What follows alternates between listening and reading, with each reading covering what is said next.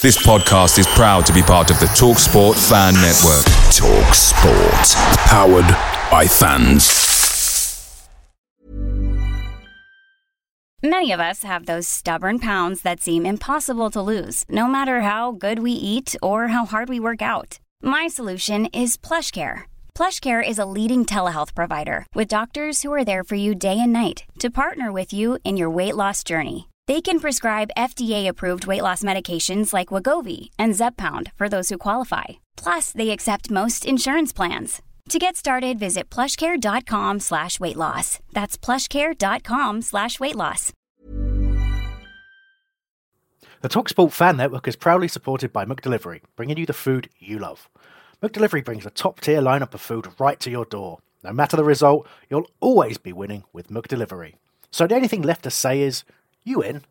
Order now on the McDonald's app. You can also get reward points delivered too, so that ordering today means some tasty rewards for tomorrow.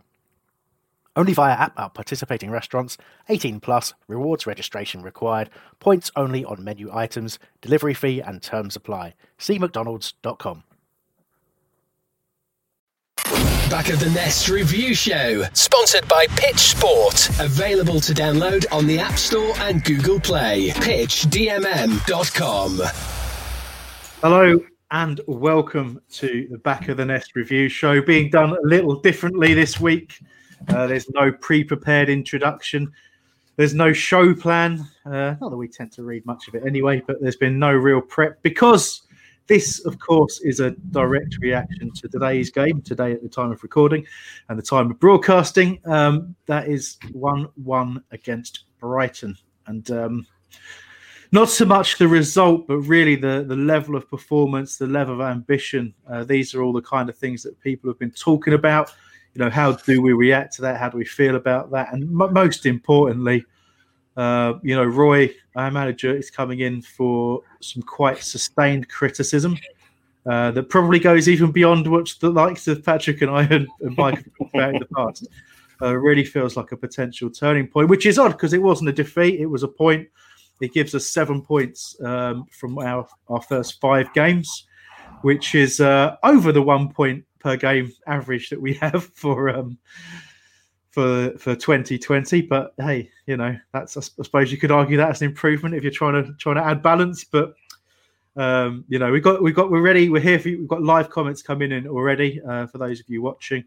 Uh, and we'll be covering those as we go. We've also had comments in, obviously, on Twitter, Facebook, uh, DMs, our private conversations, all sorts of stuff where people are getting in touch, and we'll be talking about all those comments as well. But um, Listen, where we usually start, guys, and we, we try and start with a potential bit of perspective in the sense that let's think about where we were before kickoff.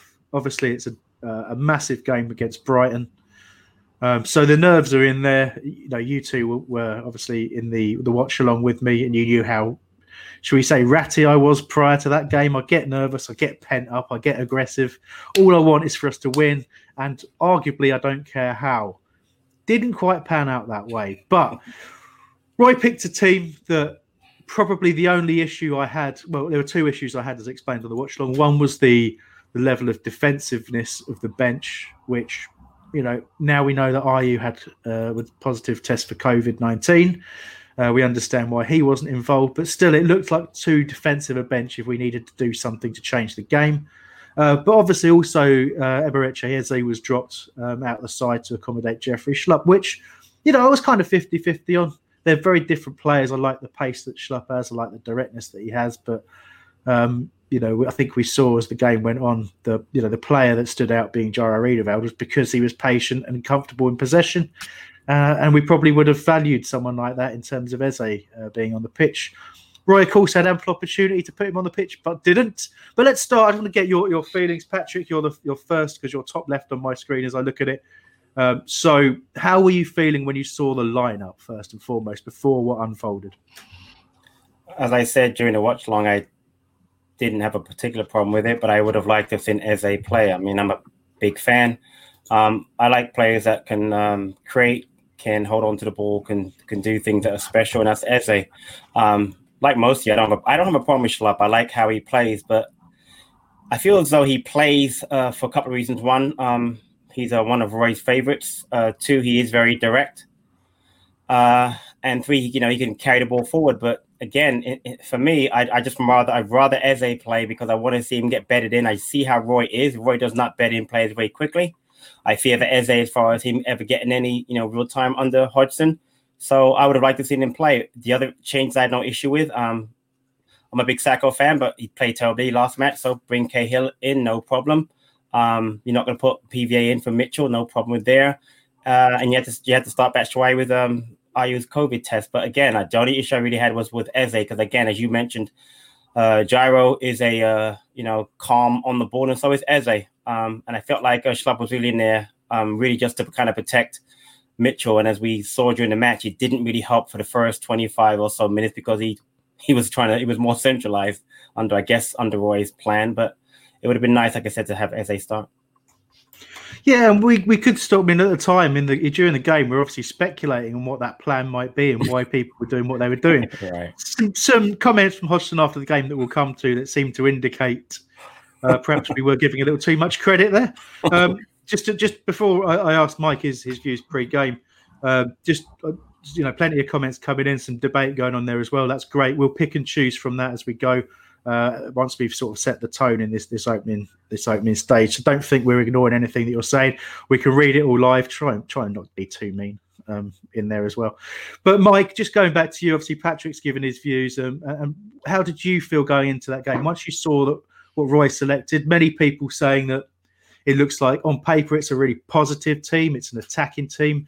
They were looking at the balance of Zaha alongside Batshuayi. Everyone was feeling quite, you know, positive at the time, but you know, Palace, how are you feeling?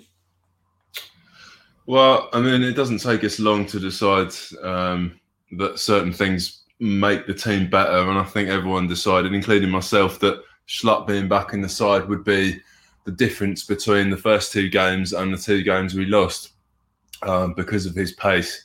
Um, and I think before the game, I was very happy with the setup. I really wanted Eze to be in there as well, but um, with the 442, it's kind of hard to see where he'd fit in unless somebody took a dip in form um, or we played him in the front two. Um, and that's why, you know, he justified his place in the end. I think he played really well. Um, there's a comment here from Dave Newman. I believe we missed Ayew today, breaking up the play. His energy brings to the team. Well, I think that's why I did that as well. Um, uh, the thing I wanted to bring up was the bench, really. F- first, the fact that uh, Mitchell was playing over PVA, uh, whether that's because he's not quite fit, but I, am surprised at that. Um, it, it, was also good to see Klein in there. Um, I mean, it makes no difference. We could have had Ronaldo, Messi, and George Best back from the dead, and he still wouldn't have brought any of them on. But um, you know, it's not. It's nice to see Klein on the bench. Yeah, it is. Yeah, yeah, it's nice to get um, at least uh, another look at him back at Palace. But look, I mean, the general feeling pre the reason I, I, you know we went through that the reason we're talking about it is because pre-game there was a degree of optimism and you know really to to take us into what we really want to talk about you know it's how quickly that can evaporate you know we we, we started the game and the thing that you're really looking for we, you, you mentioned it, Mike. The, the two games, the Southampton game, probably less so because I really wasn't impressed with that. If I'm being completely honest, but definitely the, the, the Man United game where we came out of the traps firing. You know, we were so happy about it because after the game, Wilf talked to Silla. I said, "Back yourselves, be confident, be brave," and that's exactly what we were. And we just we haven't been that way since, and I and I don't really know why. Um, but we can talk about you know who's actually ultimately responsible for that. But you know, we, we, we came out of the traps incredibly slowly, and we, within five minutes of us doing that watch along, guys, you know, you know what we felt like. We felt like we were watching. We knew what had happened, you know, and unfortunately, the comments post game have kind of just reinforced that message where it just we look like a team that have decided, okay, Brighton are going to keep the ball because they they're a possession based team, so we'll just enable that, and that's the way we have to play today because that's what they do. And there's no point did did they enter into anybody's mind well, hold on. If why do they get to dictate that? Why do they get to be a possession based team, come to Selhurst, dominate the ball? And the only reason that they get to do that is if you let them do that. Did they let us be a possession based team? When we had possession of the ball, did they stop, watch us pass it around the back? No, they were on us every single second of every single part of that game. And the, the fact that, I mean, let's get straight into it. And I, I want reactions from this because after the game, Roy Hodgson was asked about Brighton's performance, which was considerably better than ours. Um, and he was clearly irritated, but doesn't know irritation when when we get to his, the second comment. He really doesn't. He says, "I thought that they were good, but it's not my job to assess them." Kind of is your job, mate. Kind of is your job to assess them both before and after the game to see what you could have done differently, maybe. But anyway, he said, "I've got my idea what players on my team can do, and set them up to play. I was satisfied with what they achieved."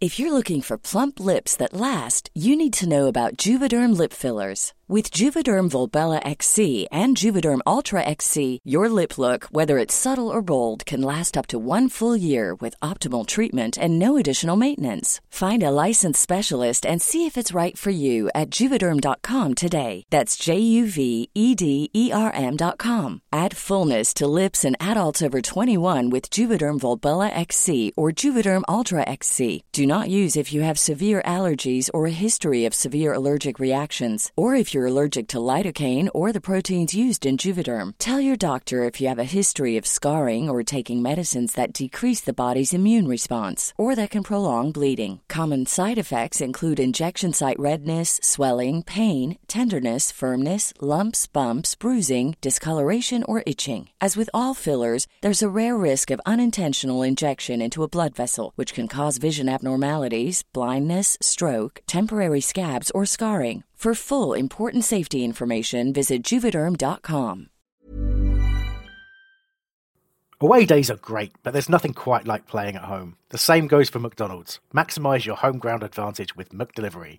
You in? Order now on the McDonald's app.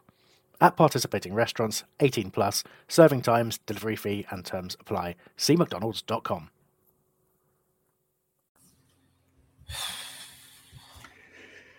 He was satisfied with what with what the players achieved today. So we achieved one shot on goal off of the penalty that Will scored. He has got to be joking, seriously. So now you're going to wind me up. See, the thing is, watch along really helped me because watching with you guys, I really wasn't that bothered. Normally, when I watch a match by myself, I get really, really upset. I am on Twitter at the same time I'm tweeting. It's really bad. Today wasn't as bad because I was with you, and I like it kind of. But that comment really winds me up right now. he has got to be joking. It is that was one of the worst performances I've seen at the Palace side in a very long time, and that's saying a lot. It really is because we just didn't we didn't put out our store to do anything but to defend at home against our biggest rival. It's like he doesn't even get the rivalry anymore. Like I had that problem uh, a few seasons ago. we lost to them in the FA Cup that year and lost them in the league, and I was like, he doesn't get the rivalry. But now I'm saying to myself, what kind of comment is that to make? I mean, wh- there was a comment in the in, in the chat just now. Someone said our players are too good to play with these tactics. Players can be happy to play this way. Can't be happy. That's from Scott Buchanan, twelve. He's right. Yep. How could he be happy playing under this under this manager right now? It is so Wilf. You know, we always talk about how Wilf has this body language issue and he gets frustrated. How could he not be, lads, under this? How could he not be under playing under Hodgson? He's gone to the point where Batshuayi, when he came off, looked looked furious at coming off. You could tell in his body language. I always play with that look on his face. Benteke, you know, it's like, come on. He, he's having a laugh at that comment. He really is. How could you possibly? I mean, what, it must be soul destroying, right? To to know that that's your game plan, to know that even before you set foot on the pitch, you're going to be feeding off of scraps the whole game, and that you're not going to want to do anything different. That's the problem. Anti, anti- that's the problem with all of this. Yeah, right. yeah, and lots of people called it that, and lots of neutrals today. It's not just you know, as, as, a lot of people have been accusing those of people have been negative towards Roy. You know, oh, you, you know, you're you love him one minute, you hate him the next. You know, you're not appreciating what he does. You've got neutral supporters today so, who, who've sat down and watched that game, calling Palace anti-football, and they're they're right. They're absolutely right. And I've got to read this comment because not mainly because I just love the name, Big Fat Peng Ting.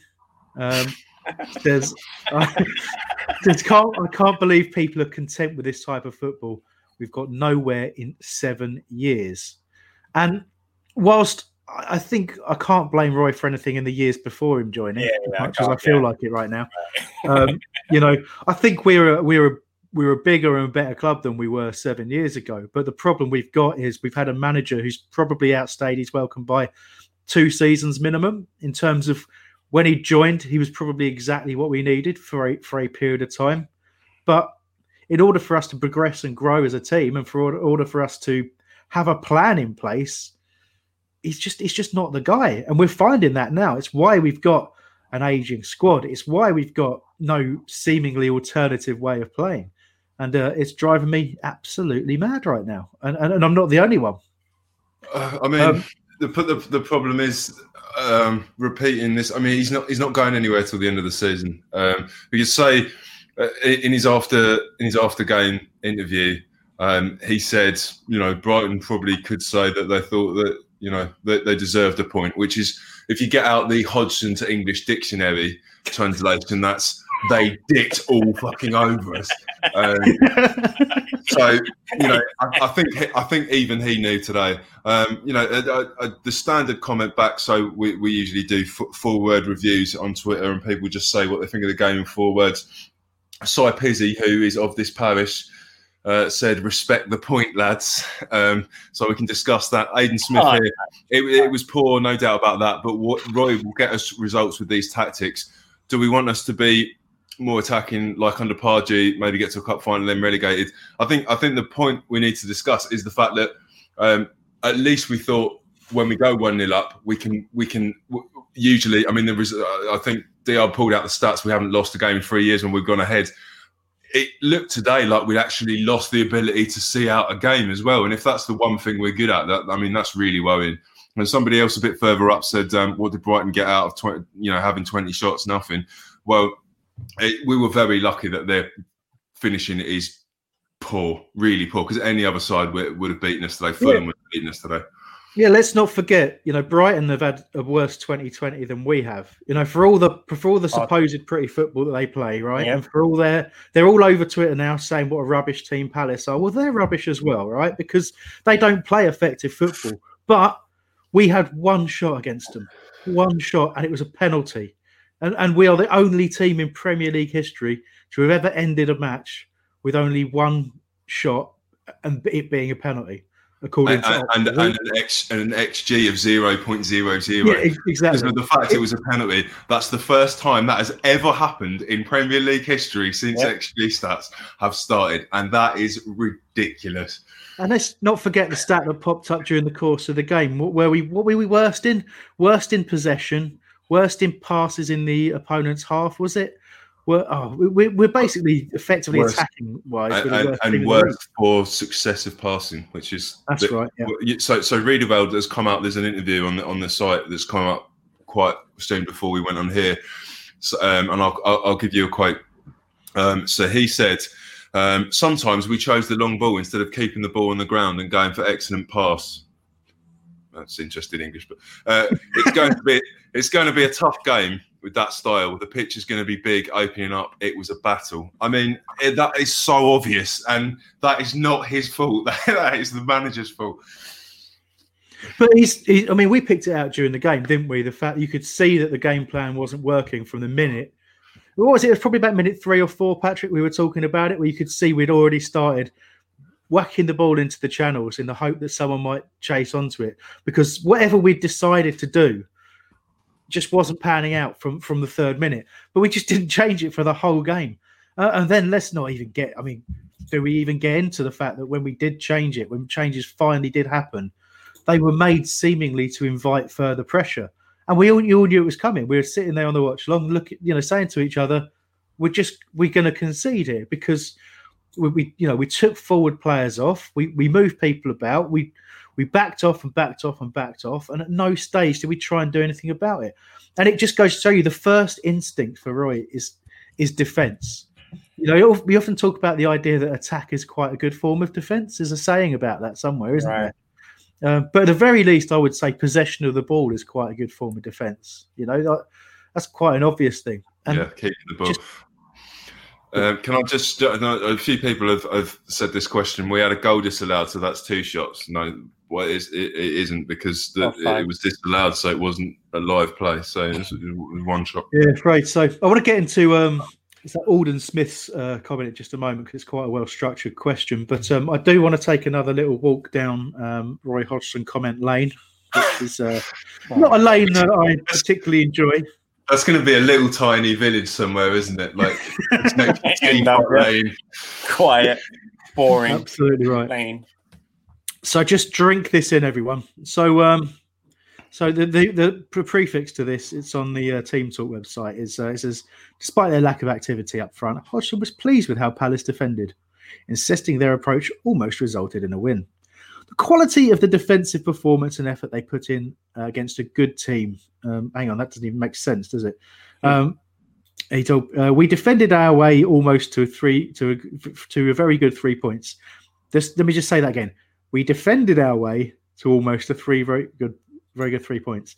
We defended our way to almost three very good points. Do you know what? Yeah, because technically in football, you can't defend your way to more than a single point because if you don't score a goal, you can't get more than a point.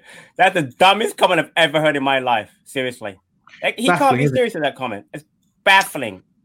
But he says, um, he says it's something that can happen in the first or 95th minute. If the opponent have the ball around your area, it can fall kindly or get or get fortune with a deflection, which I'm sure they would say is fully deserved. I mean, let's You know- not talk. Should we talk about the chances that they missed? What about Yeah. fortune?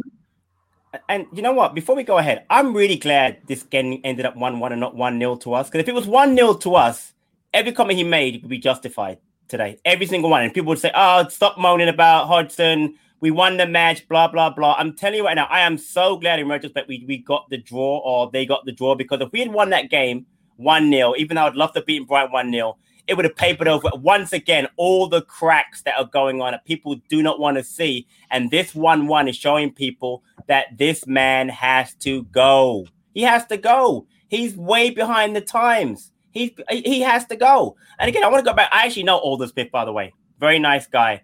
All right. Um, you know, lives in New York. We go to his full factory when it was open to go. The thing about the whole Pardew comment, and I'm again, you know me, I'm not a Pardew fan. All right. He goes to the cup final. We did not get relegated on them. We would have been probably, we weren't. But the difference is that at least with under Pardew, okay, and I hate to say this because I hate to defend him, we actually played a football that got us to a cup final. Yeah, we lost it. We could have won it, but at least we got. Hodgson doesn't try to win any cup games. He basically wants to just keep us up. I am so. I'm sorry if I offend anybody. I'm sick of the attitude of let's just stay up. We're, we're little old Crystal Palace. Let's stay up. We have got to be past that. We are now. Is this an eight, eighth season or seventh season in Premier League? We are an established team. Can we act like one? Can we act like one? Well, you, you, you, you've just basically answered the question that, that, he's asked there in terms of well, what is it that we want? You know, Right. and I think, and I think as, as supporters, we're actually we're actually saying almost less than the board are. You know, Steve Parish has come out a few times and said Yes. the aim is to is, is to develop the squad and, and push into top ten. Exactly. Okay, none of us are saying. That, the, that our anger right now and our frustration is about not being top 10 i mean we are aren't we we are in top 10 our frustration at the moment is, is about 13th, how right. how badly the squad is being used and and how poor it is to watch and the idea you know right now of of having to pay to watch palace Ugh. i mean that Criminal. i mean well i do i pay to watch palace today through my subscriptions but you know what i mean it's it, it feels like a punishment it feels like i did something wrong at some point and and this is what i have to Well, right, we, we, we've already paid for our season ticket. exactly. So- come on. um, but but you know what what Roy is trying to say there, and this is my attempt at balance, right? What he's what he's been trying to say in the stuff that I was reading out, and what he actually finishes the the the comment with, was that basically sometimes when when the opposition. I wouldn't say go gung ho. I think the word he uses is take the game to you. But Right. sometimes when the opposition take the game to you, it puts you into a siege mentality. Which you know what I accept that. Yeah, But we started with a siege mentality. That's the Right. problem. The problem isn't that we were put into a siege mentality. Because if you watch that game, up until the point we got a penalty with our only foray forward, and that was all about Andros Townsend being brave, taking someone on, yes, putting the making ball in cross. the box, Yep. uh, and, and a mistake at the back for Brighton. But you know what? That's that's football. You can you can live with that. Right. And after that, we kind of and Roy used the comments. We almost we bared our teeth a little bit in the first half, but what what is he saying with that? You know, I don't, I don't really understand what he's saying with that. So going back to the point, what is it that we want? We want a manager that recognizes nullifying the opponent, isn't good enough anymore. Our, yeah, restricting right. our attacking players to defensive roles more often than not, and asking them to produce a bit of magic in five or ten minutes of attacking play if we have to chase a game. Starting right. games like that, carry on with games like that. That is no longer good enough, and that is no longer acceptable with what we have if I can just play devil's advocate down Roy Hodgson Lane somewhere in Wiltshire, um, he did say in his interview afterwards, well, he, he, he, said that we, we went too much into our shell um, and um, got far too deep, defended without an outlet. So it, it could be possible that he has realised that that was too far down uh, the wrong way and he might do something about it next game maybe I don't know. I, I doubt it, but uh, it, that that was that was too much for Roy Hodgson, the man who mm. clearly goes as far as you can possibly go with that tactic. That was too much for him. So that's yeah, eh, that's uh, eh. just playing devil's advocate. And Hambo, you know, you mentioned about the defensive mentality. We've been there before. We had Tony Pulis. We had Sam Allardyce. We've been there before. We know what it's like to sit back. We get it. Can we go forward now? You know, it's not like we haven't had managers before who've done that. And even those two were more excited to watch than this guy has been. Well, I did. If, that, if that, arguably, as much as I wasn't a massive fan of him, you know, as a person, arguably yeah. Allardyce yeah, got, and, and right. Pulis to a point, but they both got a balance right, didn't they? Yes, you know, absolutely. There were there were, there were Pulis games where we had twenty percent possession and yes, and, got a point or, or, won a, or got a one nil win. You know, and those right. were hard to stomach, but they weren't. It wasn't every game. You know, we and, and the thing is, people again, we talk about having good results against the top six away and things like that, but it's the problem is it's how we we treated Brighton, and I think you said this in the game. We treated Brighton the same way we did Chelsea today. How can you possibly do that? Unbelievable. You know, and, and it's bad enough us us you know giving giving a clean sheet away to Chelsea, who couldn't keep clean sheets if they were playing in the Championship at the moment. Um, you know that's and we've let them have that. But I'm going to pick up on, on, on, a few comments. I don't want to ignore you guys for too long, really. But so some, some quick fire stuff so we can catch up. So first thing for you, Mike uh, Bradley Squire saying if Dyche goes from Burnley. Uh, and if they lose, if they lose Monday and he's sacked or something like that, do you think we'll go for him? I, I just don't think that we're going to lose Hodgson because it, some th- this tactic works sometimes and just enough to keep us nicely above the relegation zone. Uh. So it, it's irrelevant. There's no there's no point talking about managers because he's not going anywhere. He's not, he's not getting. The only hope that we can get is that we get Hodgson gets annoyed with his own tactics to the point where he slightly tweaks them. That's the only thing that's going to happen. but Mike, I mean, what what if the players rebel? Now I'm talking about you know what if the players decide, you know what? Because they have done that happening in the past with players who've gone behind the manager's back and spoke to the board about how he's playing. What if Wilf and uh I don't know Sakho and I don't know Eze go to the board and say, you know, we can play better than this. We have now the one of the best goals we've ever had in the Premier League. I don't think anybody can anybody can argue that. And we were trying to add more players to that, and we are still playing as if we have 12 decent players. We have no flair. We have no. It's it's ridiculous. We have a very good goalkeeper, solid defense, good midfielders, and we're playing the same we've always played. We finally got we finally signed the striker in Batshuayi, supposed to give us goals. Hasn't scored a goal yet in five matches. Hasn't really gotten a chance to. But at what point do the players say, you know what, we can't play this anymore? Well, Would I mean, the, the thing is that he's surrounded himself with enough of his own minions that yeah. um, if need be, he can go right. No, Wilf, I've got Benteke. Um, don't worry about Eze. I've got McCarthy to come back. You know, I've got I've got Butland now. Um, yeah, I, yeah, I, yeah. I just think he'll, he'll grind it out with even worse performances.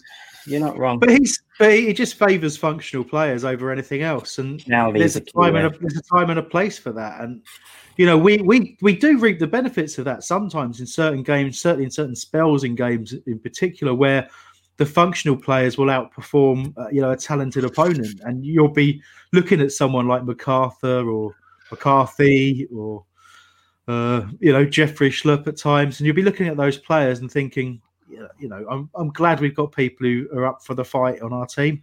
I'm glad we've got people who are not bothered about being flashy and not throwing themselves to the ground. They're out there playing football, and it, and it works great. But you know that that has become fewer and further between. But uh, look, to, to, move on to comments, just to uh, mention Mark Zaz there, uh, basically confirming um, the, the sort of things that we're talking about, although he's described it as Jurassic football, but specifically pointing out the fact it's uh, the not trying to win games and parking the bus that's getting to me. It's getting to all of us, mate, as you can tell.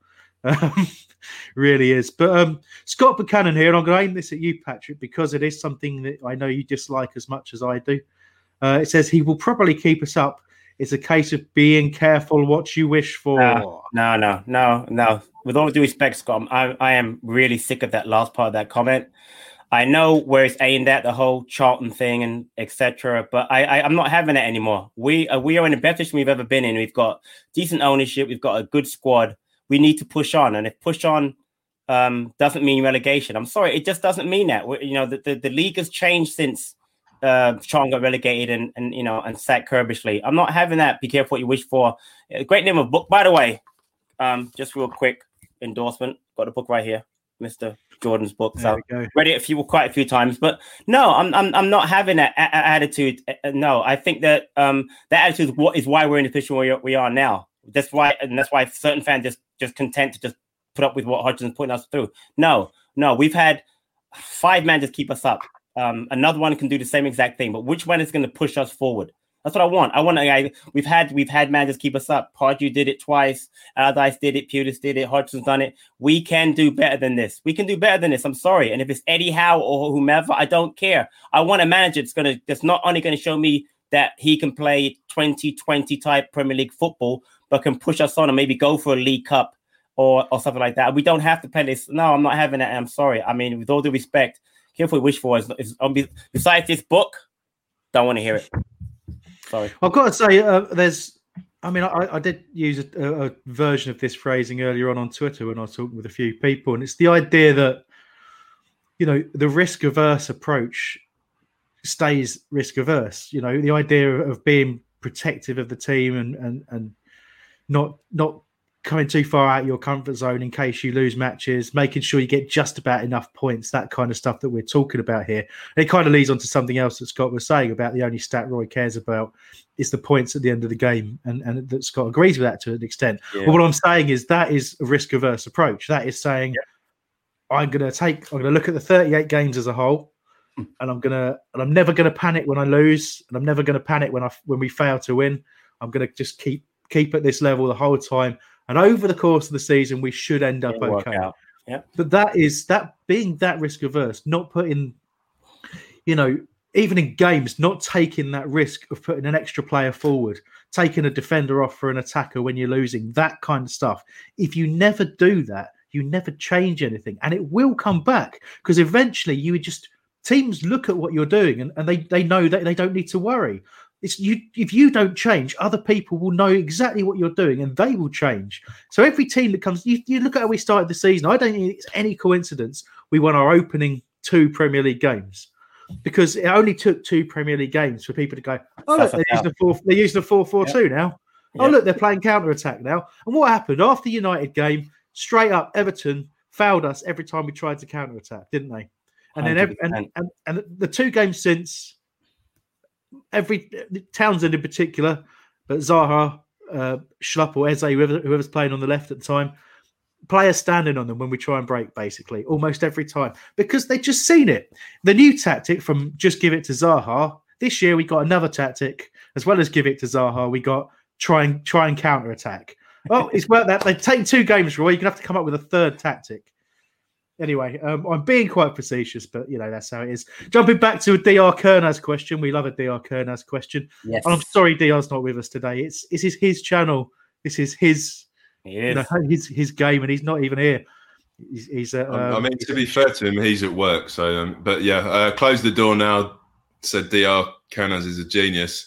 Um, what you're basically saying there is you three not cutting it for me. Um, fair, fair enough. But, but Dr. Dr. was basically he said a few things, but he said that Big Sam was our um, our best manager since promotion, and I think he's probably right there. Uh, if I'm, it just just wasn't around long enough for me to to feel good good about that. But he is asking the question, and it's got some degree of debate. Do you know what? I where, argue where would it was Pardew actually, but honest with you, because of the I can't believe you're saying that? And you? I know, and, I, and, I'm, and I'm the I'm the biggest hater of the man. But no, you know, I have. But again, eh, six one half another, whatever. I mean, Well, DR's saying, where do you rate Roy? And I know, I know you probably know what you're about to say, Patrick. So I'm going to ask Mike first. Where do you uh, where do you rate, rate Roy in terms of managers that we've ever had at the club? Ever or just promote? Just Well, that, that you're aware of. I can't ask you about managers you've never heard of or I was seen. going to say, if you're going to ask me, I'm going to. All right, never mind. Go ahead. I mean, Go ahead, it- It really, it really depends. I, you know, I, I think two years ago this would be this kind of steady the ship approach would be exactly what was needed. But right now, I, I just think our squad's too good for it, and he's a great manager with a less good squad. But you know, we've, we've signed some good players, and there's just there's no need for this now. Uh, football's meant to be entertainment. So yeah, um, somebody just said Dale Martin. Yes, football's a business, but it's also entertainment in brackets allegedly. It's not, and I mean, we're not going to get new kids being Palace fans if the time they get to watch on TV we play like that. I mean. I, I, I'd honestly rather we just went down than another five years of it.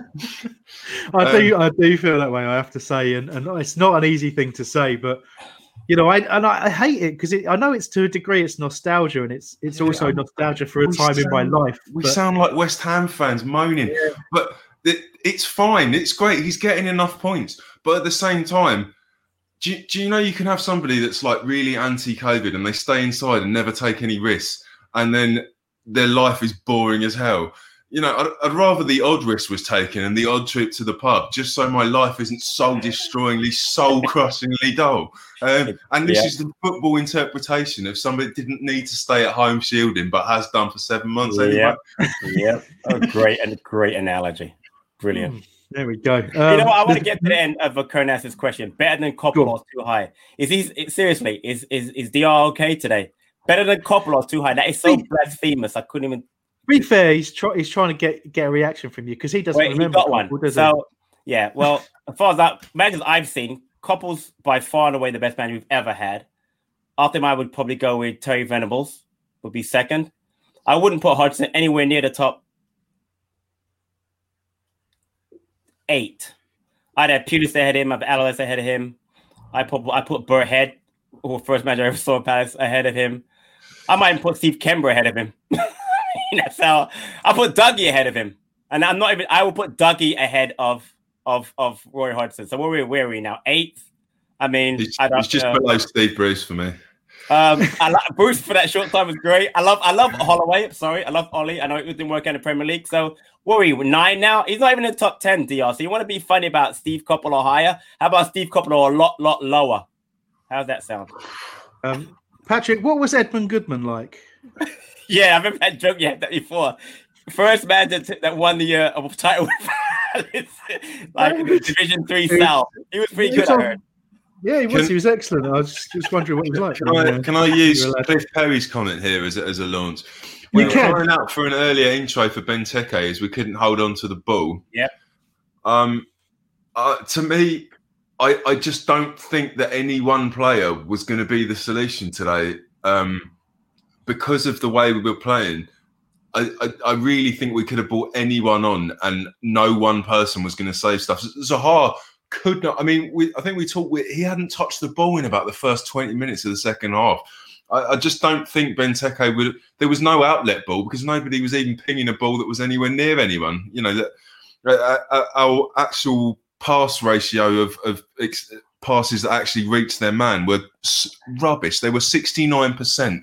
I mean, that is so. Uh, one in three balls didn't hit their man. That's pathetic, and I really don't think Benteke would have done anything to help that along. But But, Your thoughts? Mike, yeah, I will say is that um, based on the comment by Jairo about playing the long ball, and I remember towards the end of the match, remember we uh, Chris made the comment, there were a couple of balls played to Wilf. We're like, why, why are we playing the ball long to Wilf? They're never going to win that ball. If he, we were playing a tactic that would have probably suited Be, um, Benteke more than Batshuayi or Wilf, Mm. I'd have taken Yeah. Wilf off and put left Batshuayi on because Wilf was beyond frustrated in that game, beyond frustrated second half. He didn't touch the ball. You saw him arguing towards the end with with uh, Tariq Tariq Lamptey. He was totally frustrated, getting involved in stuff he shouldn't have got involved in. I mean, to me, bringing bringing one for Wilf on because again we were playing long balls to nobody with no plan. So who better to do something like that than Benteke, poor Benteke, right? Yep, Absolutely right. Yeah, I, I, can't really add anything to that. You pretty much said what I was going to say, Patrick. I don't want to jump back up. I'm going to steam through a few comments because some of them are just uh, observations and of things that we've covered. But I, I did want to pick out what uh, Fake Italian said a little while ago. He said failing to get Sarr is a big mistake. Uh, you could easily see Brighton getting their goal, and Roy has no clue about having a plan B. We have decent players, but he plays poor football. And I think you know the comment on Sarr is a big one. I, I don't think given the way that we went about it, that we realistically thought we were going to get him. I think it right. was. Uh, I think it was a case of chucking a bid in, seeing what happens, but not really expecting much. But I, I, definitely think he would have been a much better choice than than Benrahma, and I think he had more more chance of actually playing um, because he's a very good player, and also he's on the he plays on the right hand side where we where we do need some competition uh, for places. But having said that, it kind of suits the old system more than the new one. But I, yeah, I do think you know, but but we, we, you know, I hope I hope we'll do something in January. But um, but I think that the point on Plan B there is is absolutely right. So I have a comment because I saw. I'm sorry, I can't give the person credit. There was a comment in this in, in there about why would players want to come play for Palace, and I want to just touch on that. If you, get you guys' opinion. Now we failed to get Benrahma, we failed to get Sarr, but the truth of the matter is do you think one, Roy even wanted those two players? And two, why would they want to come and play for Palace? Let's look at players that of the similar ilk that have come to Palace. You've got Eze, you've got Batshuayi. Batshuayi did have a great uh, uh, loan spell the first time. Right now, he is struggling to just just to, to, to contribute more. Eze, we know he's gonna take a while to bed in. Max Meyer wasn't um, Roy's player, but was here, doesn't play. I'm sorry if you could just the, the player we got last year from Cardiff who never played for some reason, I don't know why, all of a sudden I forgot his name. He didn't play at all. And I and I Campbell help me out. Yeah, you, you've caused me to have a problem as well. Right. Mike, see. Um, begins with Camarasa. begins with Camarasa. Never, never played. Never. We don't. We all don't know. We, we, believe it was some incident happened on training ground. Never played. Why would someone of, of any flair of any ilk want to come play for Palace right now? I don't. I wouldn't. I wouldn't want to. And the players we do have, like Wilf, uh, who even though he's played great and scored goals, looked frustrated a lot of time. Eze Townsend, but I give him credit, done really well. I just I just don't see why a player of any of any player would ever come play for us right now. Well, um, also in the chat, uh, Dave Newman has, has, got the debate raging on who do the people want if Roy goes. And look, we've we've talked about Dyche a little bit here. In the past, I've gone on record as saying that um, I quite I quite an admirer of Daniel uh, Farke at Norwich. I think he's anyhow. Um, but yeah, what what Patrick coughed. Uh, that's what we all expect. We all expect it uh, to be a fairly planned transition, if you like. That that's what you'd expect. Uh, Howe's currently taking a break from football. Roy is coming towards the end of his managerial career. We've wanted He's taking a break too, but Roy's taking a break right now too, apparently. yeah, yeah, seems that way. Uh, but but you know, basically, you know, logic almost aligns the stars in that one. And I'm not a big fan of Howe, but I am a big fan of anyone but Roy right now. And um, I, am sorry to say that, and I probably I possibly don't mean it as badly as it sounds, but I, I just don't know anymore. Um, and I think Neil is articulating that well, quite well actually. Neil Dula- Dulake, Dulake, Dulake. I don't know, whatever, however you pronounce it. Sorry, Neil, for mangling your last name. Uh, but he said, I respect Roy as a person and as a manager, but enough is enough of this before it's too late. Please, Parish, get Eddie Howe in now. Uh, I do want to address, we sort of talked about it, Andrew Bullock's comment around Hodgson being conservative and stable, uh, which is not risky. We did talk about that. And he said, comfortably picking up points, so we are safe. And what I'm going to just add to that, the certainty of the so we are safe. And I, am going to paraphrase a, a well, a, a relatively well-known saying by just basically saying, we're safe until we're not. All right, that's the bottom line. At some point, you'll be saying we are safe as we get relegated. Um, and that could be this season. You know, we think we've started well. We think we've had a tough run of games. Those things are probably true. But if you kind of just look that little bit broader, look at the 2020 statistics and how we've performed. What what is the trend? What does that look like? The trend tells you everything about where we're heading right now, and we've got to change as soon as we can. Uh, Colin Squires, interestingly, is saying that uh, if Pardew had known how to close a game out instead of going for it, um, uh, would hang on instead of keep going for it would be the right way. I'm confused. That was his problem. I know what you're saying though, Colin. Yeah, if he knew how to actually do that point of shouting up shop, then um, you're right. I, I mean, Pardew knew how to close a deal, just not necessarily on the football pitch.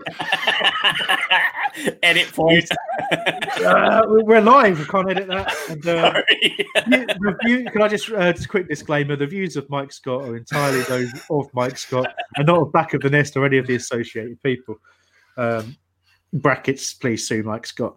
Um, but no, um, I do I do think there's a valid point in there, and Swansea springs to mind. You know, um, but one of the most traumatic experiences of our lives, I think that's uh, that five four. Um, Anyway, so quite a lot going on there. You've covered Dale Martins, and we're uh, we're steaming through to some other comments here. Luke quite rightly saying, "I think we're setting up for the next manager," and I think we've basically said to you that we think we are as well. Uh, Neil's talking a little bit disparagingly about Eddie Howe, and I completely understand why. He quite quite a good amount of money with Bournemouth, but I think the, the spell the spell of um, that Eddie Howe had that I actually like was the one that he had in getting Bournemouth promoted. I think yeah, once he got them promoted, yeah, it's a very different. You think about that club when they came up, the the size of the ground, the the players that they had. You, you know, it's it's a tough ask, and it's very easy to forget that you know they're they're a little bit like Wigan, who stayed in the Premier League for as long as they could, way beyond what they ever should, and, and, have, and have kind of dropped out now. You're probably seeing that a little bit with Bournemouth, and it was only the fact that somebody turned up with a bit of money that kept them there as long as it did. So I, I, think we we're in danger just because Eddie Howe looks like a Thunderbird puppet. We're in danger of being a little bit disrespectful to his creepy style of management. And um... and, and, just to be clear, I'm not sure I'm a huge um, Eddie Howe fan, but it's perspective. And if you want to compare him to Hodgson at this point, I'll basically take I'll take basically anybody, and that's how bad it's gone. And I hate being like that. I'd rather have a real plan. Like your Daniel Farke one is a really good one. People would say he's not a good manager because of getting relegated, but Norwich actually did a great job in getting promoted and in staying up and and in uh, you know how they played at time last year. I mean, some of the games that they played, and there was not a very talented squad. I mean, you've seen some of the players now in retrospect gone to top clubs. The defenders have all gotten sold. Buendia was was uh, was um supposed to be going to Real Madrid or Barcelona. So they you know they've got a talented talented uh, team, but I think he is a good manager. But he'd never get a palace job because people say, oh well, he got Norwich relegated. But then so did Eddie Howe. So again, I just want somebody you know, somebody who's not named way at this point. Well, we, we all better work on our Daniel Farke impression. Dale, that, that's Dale, good. Dale that's Martin, good. can I put a quick question to you before I have to put my little girl to bed? Do you agree that Jairo should be starting every game? And controversially, was the signing of him an indication that given time De, De Boer could have done a good job? No, I'm leaving that there. No to the first bit. Um, do you agree that Jairo should be starting every game? Yes. Oh, um, yeah, if you really, really go, go on, Patrick. Yeah, yeah, um, yeah. There's no doubt. I mean, to watch how he was today, he's that bit of calmness you need in the center of the pitch, and you someone that's going to pick out a pass and just calm the play down. I mean, even today, like I said, the few times he got on the ball, I felt comfortable. And when he didn't have it, it was like it was it was all over the place. You know, we're trying to get the ball forward. You know, route one football. When he had the ball, it was more. You know, I'll pass sideways. I'll look forward. I'll look. I'll look back. Wherever it was calm. The same way again, like Eze plays. We need more players like that, and less players who just want to get rid of the ball and who are afraid to do that. And I think that yeah, Jairo should play every single match, as far as I'm concerned. There we go. Um, I'm going to have to skip some comments. I, uh, one quick mention of the fact that uh, because you've got a fantastic name, Ruben Dario Elizalde Adumini. Adumi? Wow. I, I, I, did well with the first two. Um, so apologies for for mangling two of your four names, but four names is quite greedy. Anyway, um, he says, I'm done with Roy and his defensive tactics since last season. We need a new manager, young with new ideas a team with more balance with Eze and Meyer in the first team. And I just thought that was an interesting comment given the wow. one of the conversations we had in the uh, in the watch along in the Brighton game today, guys. And that was talking about the facts that Max Meyer wasn't in the squad. And um and, and I'll just repeat what I said there really, and that's the, the the reason Max has not ever played under Roy Hodgson in any sustained way is because we don't play a system under Roy neither our 433 slash 451 or this 442 that Max Meyer suits. You know, there is a there is a role for Max Meyer, a team that plays a different way, um, that will allow him to, you know, float about the pitch and and make play wherever he seems wherever he kind of sees fit, almost a free central role. But you know, you'd need a central midfield three of that, and you'd need not to want them to all be defensive midfielders. And unfortunately, we don't have that. And and similarly, in the switch to four four two, he could you could use him in the Eze role, but it's not where he's at his best. You could use him centrally, but it's not where he's at his best in a two. Uh, or you could stick him out on the right, but you know he's he's not an out and out right winger either. So where where does he play? Can't play up top. Can't play just behind a striker. There's no real role for him. So it doesn't even matter if you're one of those people who thinks Max Meyer is a great player with who hasn't had an opportunity, or you think he's a hugely overrated player who's basically the same player as Johnny Williams but with a more exotic name. And then you know it doesn't matter with either of those because there's just still not a place for him in in the squad. I have to think it's a shame, but uh, if there is a system where you could get you know Eze and Meyer in the same team, and you know that that's two players really comfortable on the. Um, you need to just zoom out a little bit, Patrick. Uh, bring it back towards you. There you go. There you go. Good stuff. Do you know what worries me about that that little speech there, Hambo? That makes me think that Eze is going to have exactly the same problem, and we're not going to see him until Hodgson buggers off. Mike, thank you, thank you. You read my mind. It's exactly what I'm thinking. And again, Max Meyer I love the John Yester uh, comment about exotic name. By the way, it's brilliant. I, I, I am a fan, but it's not because I've seen him play a million times and I think he's a great player. I just think that if you've got a player like him, who I think he's technically gifted, you find a way to get him in the lineup that works for you.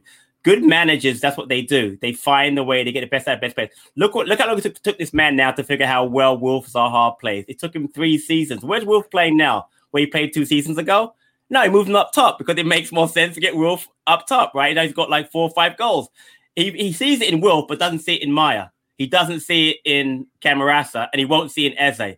That's the problem I have. If you're a manager, you have to manage the players that you have. Stop the functionality with the CDM and the central defensive midfielder mentality and be a little bit more expansive. If it doesn't work, I'll be the first one to say, you know what? You lost 5 4 to Fulham. You know, what is he doing? Blah, blah, blah. But he doesn't even try to get players like Meyer into the mix, and it really frustrates. That's why again, I'll go back to it again. I'm glad we don't we don't sign players like Benrahma and Saka. They weren't going to play anyway.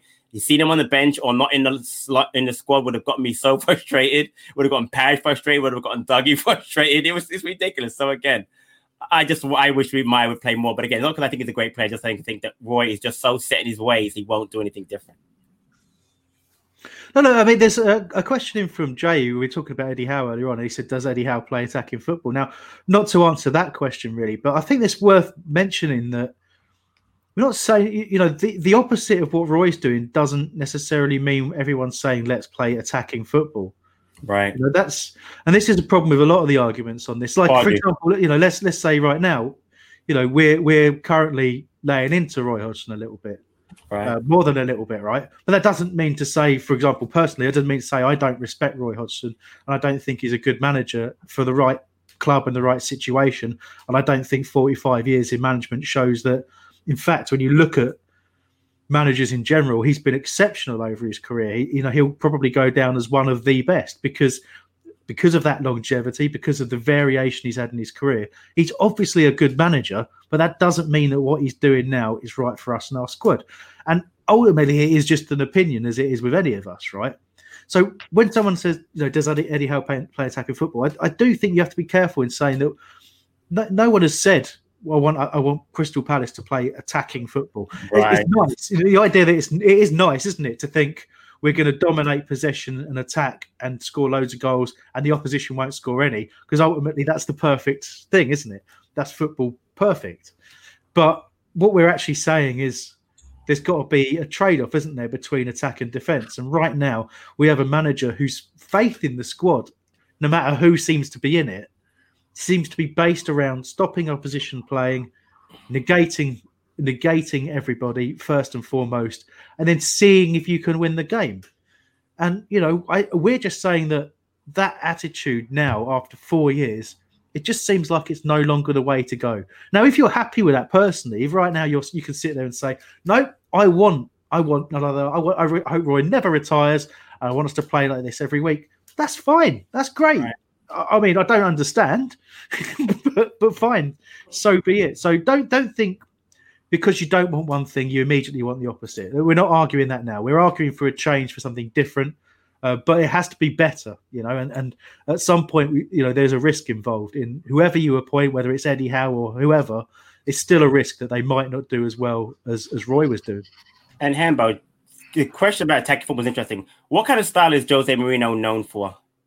Defensive football, correct? But now he's got Gareth Bale, Son Heung-min, um, uh, Harry Kane, uh, Lamela, Lo Celso, Ali. And look at him today. He's up 3 0 in the game. That's not Jose football. Oh, yeah, they got, got they got pegged back to 3 3. But my point is, he's a defensive manager. He's always been that way. But he ha- he now has Bergwijn. He's got extremely attacking players. He's going to have changed his style. It may not work for today's match, but I bet over time it does. So you adjust. So you're absolutely right. You don't have to go from one extreme to the other. But again, Roy Hodgson, and again, respecting the man and liking him are two different things. I respect what he's done, but I just feel like his sell by day is well gone. He is well past. Uh, Manchester, his age are not around anymore. Ferguson's gone. Wenger's gone. You know, you've got a lot of a lot younger managers in football now. The game has changed. He needs to change. He's not willing to do it. That's fine. Just move on. That's what I'm asking for. I'm not asking I'm not I'm not I'm not trying to denigrate the man. He obviously is a tremendously his his CV is ridiculously long and great. But at this point, I just think for Palace, he's not the right manager anymore. I just think that the manager for him is just it just passed him by. I think there's a good question here from Ron Gill 73. Um, and I realise I've skipped someone, go back to him. Do you think the front players enjoy playing for Roy? Well, I don't see how they can. You know, it, it's it's absolutely destroying their stats for a start. You know, they're, they're feeding on scraps. You could see how angry Zaha was.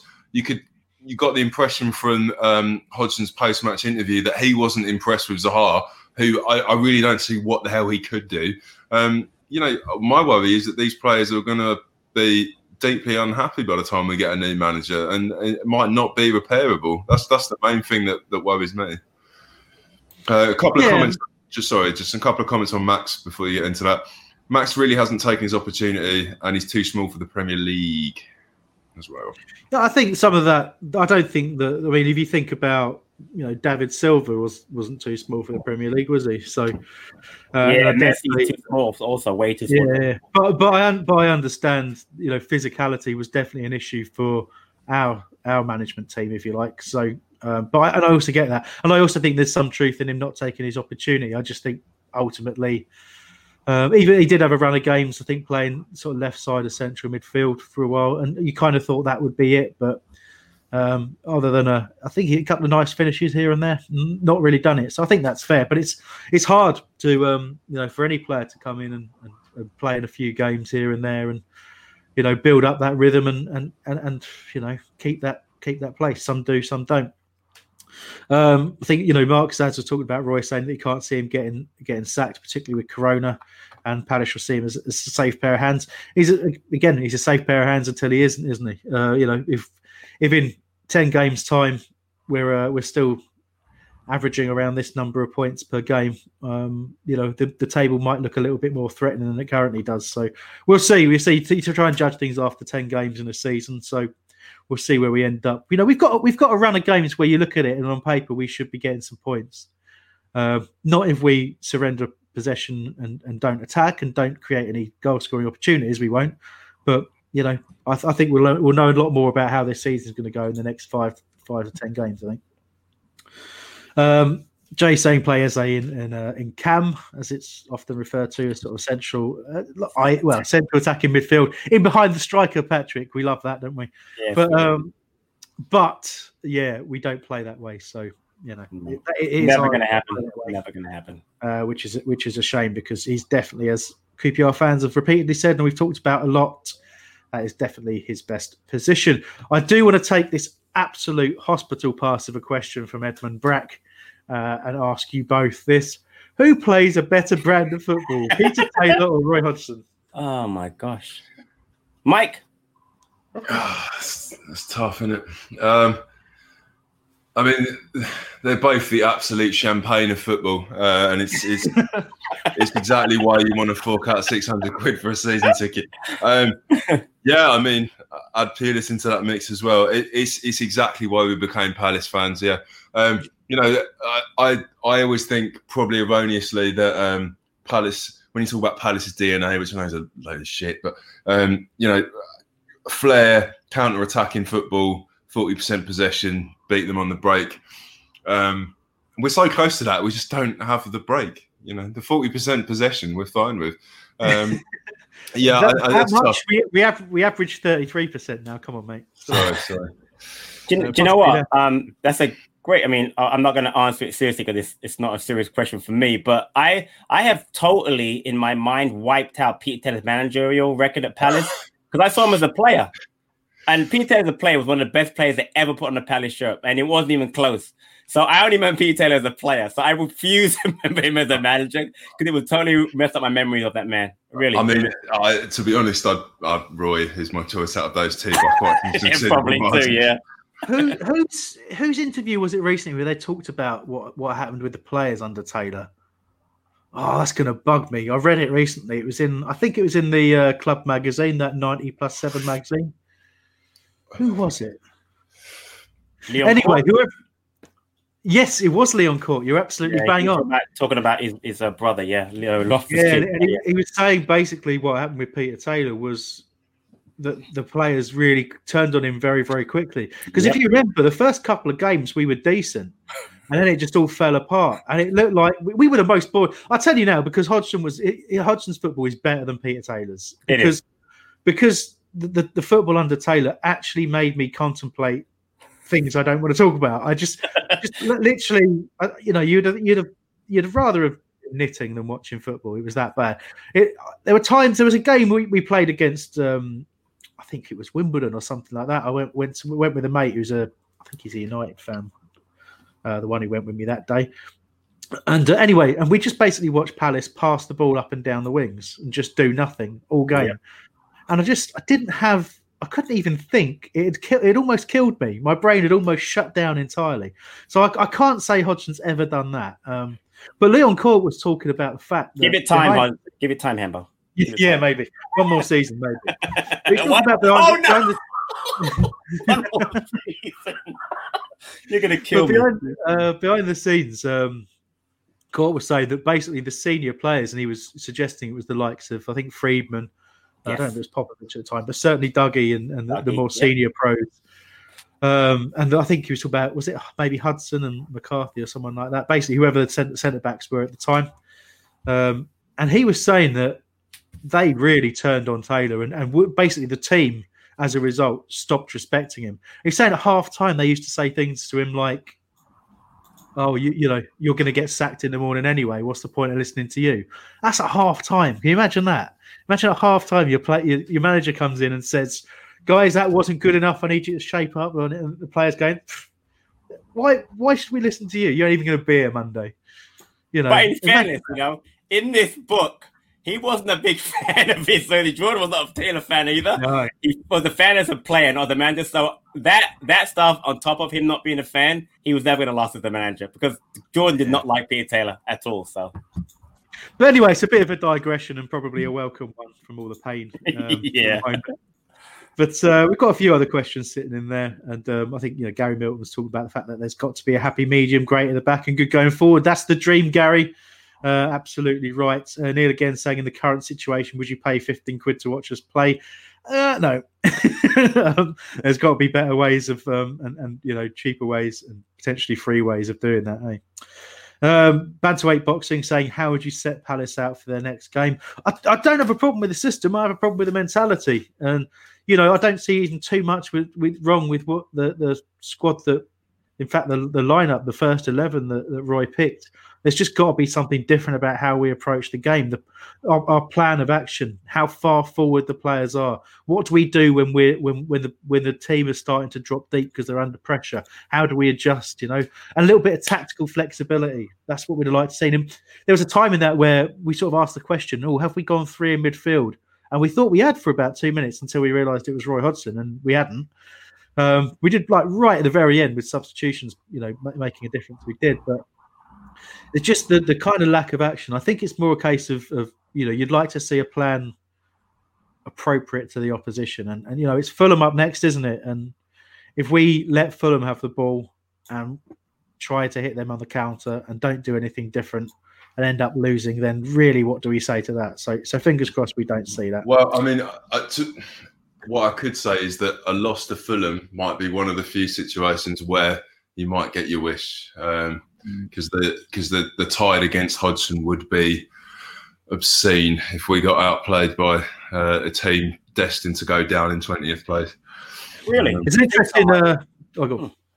No, I, I, I think if this were a situation where it's an away match anyway, but if we, if we had the fans in the stadium, and I remember, I'll never forget it, the way that the fans turned on on Holloway, and we knew that the next match he was not going to be there. I think the fans were in the stadium and could and could and could you know voice their displeasure. I think there'll be a chance. But I, am with I'm with Mike. I don't think un, until January, when something may happen because of a certain individual may be available, I don't think it's going to happen until January. So we're talking about three more months of this. I don't see it happening prior to that unless he decides to put an interim, like put bring Dougie down and have Dougie, you know, run this side until January.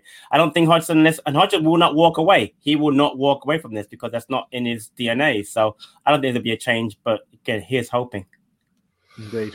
Look, we're going to obviously have to bring this to a close relatively soon. Uh, we've got a few more comments to get to first. Um, obviously, thank you to everyone who's contributed. No matter what you said, no matter what view you put across, always welcome to hear it, and, and everything's been read and considered as we go. Um, so Will has, has, asked a very interesting question and something we have debated a little bit before in the podcasts. Um, and he's saying, do you blame Benteke for his form or Hodgson? Uh, he's saying that he blames Hodgson, and um, he said if we played to his strengths, we'd have a 10 to 15 goal striker. Uh, I think it's a really interesting point. You know, I'll I'll answer my little bit first, then let uh, Patrick and Mike jump in. I think I think it's no coincidence that when we bought him, he scored 17 goals because we played in a way that suited him. Um, I think you can't fully blame Roy Hodgson because you know the player has a has a responsibility as well, and he has lost form, he has lost confidence, but he's also been wasteful of certain chances.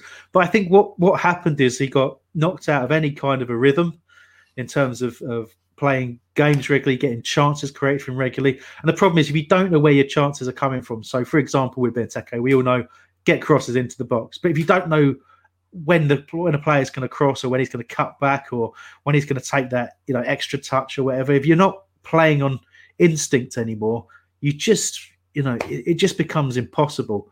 Uh, and I and I really think for his own good, he should have got out of the club a little while ago if, if he could have gone anywhere. But you know, look at the stats. You know, before he before he played under Roy Hodgson, he was he was scoring goals pretty much everywhere he went. And if you look at other strikers under Roy, certainly as, as Palace manager, who who scored big numbers of goals?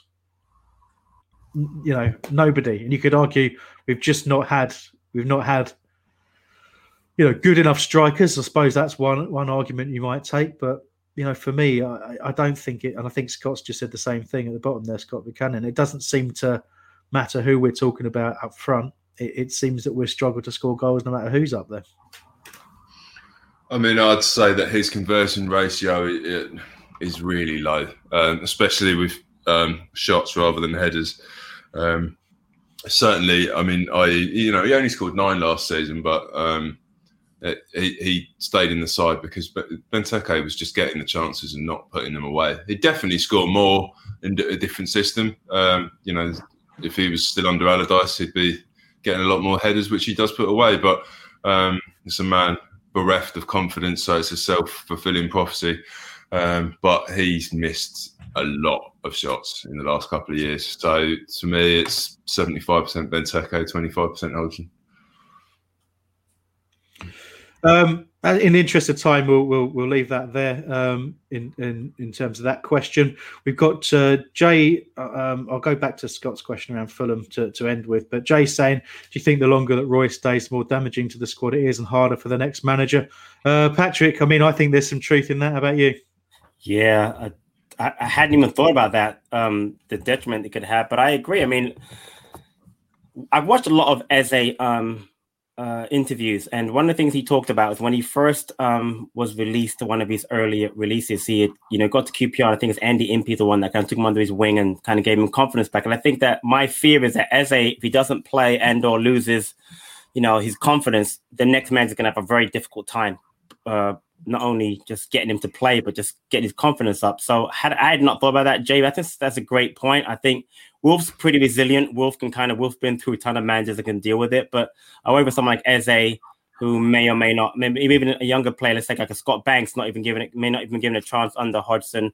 Tyrick Mitchell, you know, probably. I think that's a really good point. I think that the longer he stays and under this type of rigid, boring system, certain certain types of players, Jairo, for instance, might may suffer suffer under him. So good point. Okay. Um, there's been obviously the, um, the, the questions around who we'd like to see as the next manager. I've said uh, Daniel Farke myself. Uh, there's a suggestion there from Oliver Scott of David Wagner, which is an interesting one. I know at one stage I do believe um, he was he was liked by by people at the club. Uh, certainly an interesting manager. Uh, did an extremely extremely good job at Huddersfield, and I actually felt a little bit sorry for him when it went wrong there because I don't think it was anything to do with him. It was just I think it was a club that was overstretched and unable to compete in the Premier League. I don't think they've they've benefited from getting rid of him. Uh, I've forgotten where he's gone on now, but you know I think he's a he's a decent manager and, and maybe deserves another crack at the Premier League. Um, sorry, there's more questions coming in. I'm getting confused. Uh, where was that one that I wanted to, to actually read out? Uh, there you go from Scott. So we'd love to know how many uh, how many will pay to watch us against Fulham. How can we get the figures? I don't think anyone's going to be releasing the pay per view figures uh, easily for the for the Fulham game, but I, you know, it's funny. People do tend to part with their cash um, to to watch their teams. Uh, you'd hope that movement suggesting people don't um, gain some ground because I don't think the problem is paying as necessarily a pay per view. I think it's the sum of money. Yeah, uh, it's got it's got to be a fiver, hasn't it? And can, can we can we end, uh, providing you two haven't looked on WhoScored.com, tell me who you think WhoScored.com made the man of the match, both of you. Um, is, is it as in the Palace man of the match or the no whole the whole the whole the whole te- the whole game 20 20 odd people. Um, my guess would be um, Tariq Lamptey. Ambo? I am going to go with Lewis Dunk. James McArthur. Well, now, amazingly, Lewis Dunk got 5.7 despite the fact he got sent off. Player of the game, according to WhoScored.com, who we use heavily on this pod, Jeffrey Schlupp with a seven and a half. Oh, um, really? And and um, the ratings, the average ratings for the for both teams are almost identical. So I don't know what's happened there because they had 20 shots and we had one. Um, but the only, only the only other thing I wanted to mention was we haven't mentioned our sponsor, Pitch Sports, today. Oh, there you go. Pitch Sport Football. Google the words Pitch Sport Football. Download their app. Get involved. That's a, it's a great reminder. I'm just about to go on there and rate the manager and players for the uh, for the last game. Wonder how well they'll do there. Um, but you also get to do your predictions as well and all that kind of stuff. Um, a couple of other late suggestions for managers. Uh, Rafa Benitez from Tony Holt would love it. Oh, wow. Yeah. Brilliant. And uh, and uh, Neil Neil Delake. Oh, I, I don't know. Still don't know. I got it right, Neil. But thank you for for understanding. Um, he suggested Mike Bassett, the fictional England manager. Um, which, I'm watching that, by the way, on YouTube. I mean, on uh, uh, Netflix. Pretty funny. Peter, David Wagner was sacked by Schalke after a terrible run of yeah. form. So, yeah, good, good, update. Um, so he's available. Just, just for uh, thank you to the people that are not listening live as well. Uh, we we've tried a live pod today, uh, just because uh, we're all a little bit angry. So if you're listening back on the podcast, thank you. Yeah, yeah, definitely worth um, thanking. But yeah, in particular, those of you that have joined us live and, and, and helped us actually put together this show without us having to write anything, hugely appreciated. Uh, something a little different. Don't think we'll we'll necessarily do all of our review shows like this, but there'll be plenty more content on this channel uh, most of it by Dr, obviously, because he loves it. Um, but uh, make sure you, you're liking and subscribing if you haven't done so already. Subscribe to our podcast and all your chosen podcast apps. Rate and review, please. Five stars. I don't care if you like it or not. Just give us five stars. I just want five stars. Um, uh, but yeah, thank you very much for joining us. Thank you for Mikey for lurking in the background and producing. To Patrick, Mike, um, and and uh, the Lord Jesus Christ. Um, I, I don't I don't really want to thank him, but Via Joe Ward. Yeah, yeah, via Joe Ward. Yeah. Cheers, guys. See you later. Back of the Nest Review Show, sponsored by Pitch Sport. Available to download on the App Store and Google Play. PitchDMM.com. It's the 90th minute. All your mates around. You've got your McNugget share boxes ready to go. Your mate's already got booked for double dipping, and you steal the last nugget, snatching all three points. Perfect. Order McDelivery now on the McDonald's app. You in? At participating restaurants, 18 plus, serving times, delivery fee, and terms apply. See McDonald's.com. Mom deserves the best, and there's no better place to shop for Mother's Day than Whole Foods Market. They're your destination for unbeatable savings, from premium gifts to show-stopping flowers and irresistible desserts. Start by saving 33% with Prime on all body care and candles. Then get a 15-stem bunch of tulips for just $9.99 each with Prime. Round out Mom's menu with festive rosé, irresistible berry chantilly cake, and more special treats. Come celebrate Mother's Day at Whole Foods Market. This podcast is proud to be part of the TalkSport Fan Network. Talk Sport. Powered by fans.